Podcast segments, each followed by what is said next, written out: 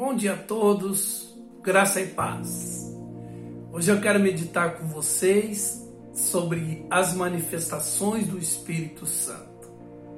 Estamos no capítulo 2 de Atos, verso 4 diz: E todos ficaram cheios do Espírito Santo e começaram a falar em outras línguas, conforme o Espírito Santo lhes concedia que falassem.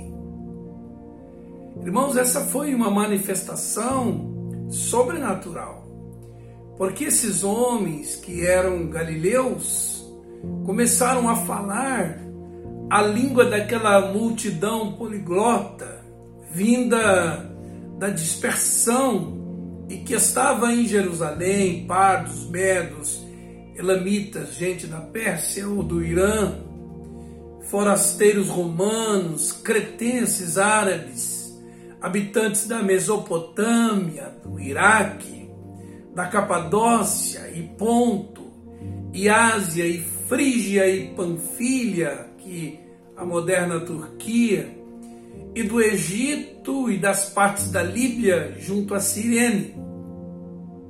Muitas nações representadas ali e muitas línguas, consequentemente. E eles ficaram admirados e maravilhados com o fato. A promessa de Joel de que o Espírito seria derramado sobre toda a carne trouxe consigo essas manifestações sobrenaturais, como a profecia, visões, sonhos, como veremos adiante. Queridos, que oportunidade ímpar receber de Deus uma capacitação para falar às nações em sua própria língua materna e falar não qualquer coisa. O texto diz que falavam das grandezas de Deus, como está dito aí o verso 11.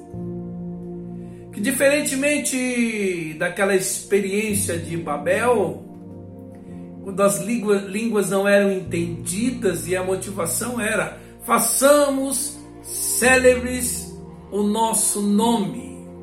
E houve como consequência, uma grande dispersão.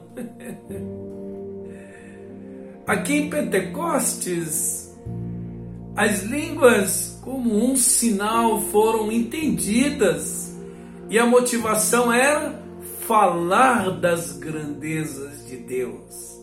E houve como consequência ajuntamento para a salvação.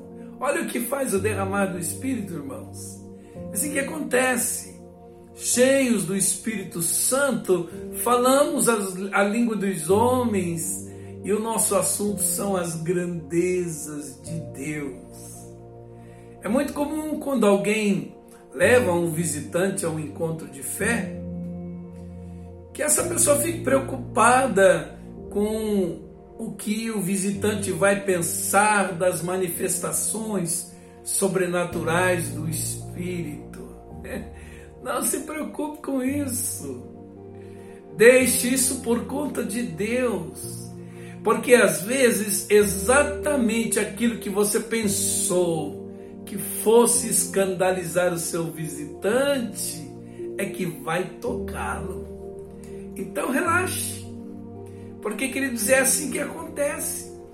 Quando somos cheios do Espírito Santo, Deus marca a nossa vida com a sua sobrenaturalidade, quando o extraordinário toma o lugar daquilo que é ordinário.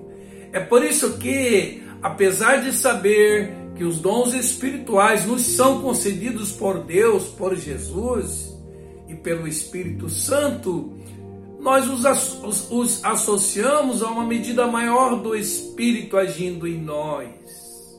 Inclusive, quando Paulo fala a respeito dos dons, ele diz: pelo Espírito é dado os dons espirituais. Então, queridos, que Deus nos encha do seu Espírito para que tenhamos fluência dos dons espirituais. Vamos orar?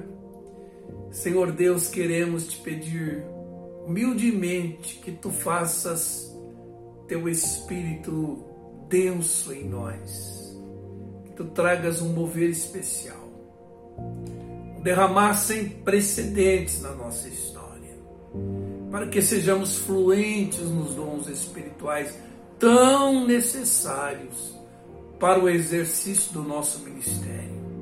Seja assim, Senhor, para a tua honra e para a tua glória, em nome de Jesus. Que Deus abençoe seu dia com a bênção de uma vida cheia do Espírito Santo. Um abraço e até amanhã, se Deus quiser.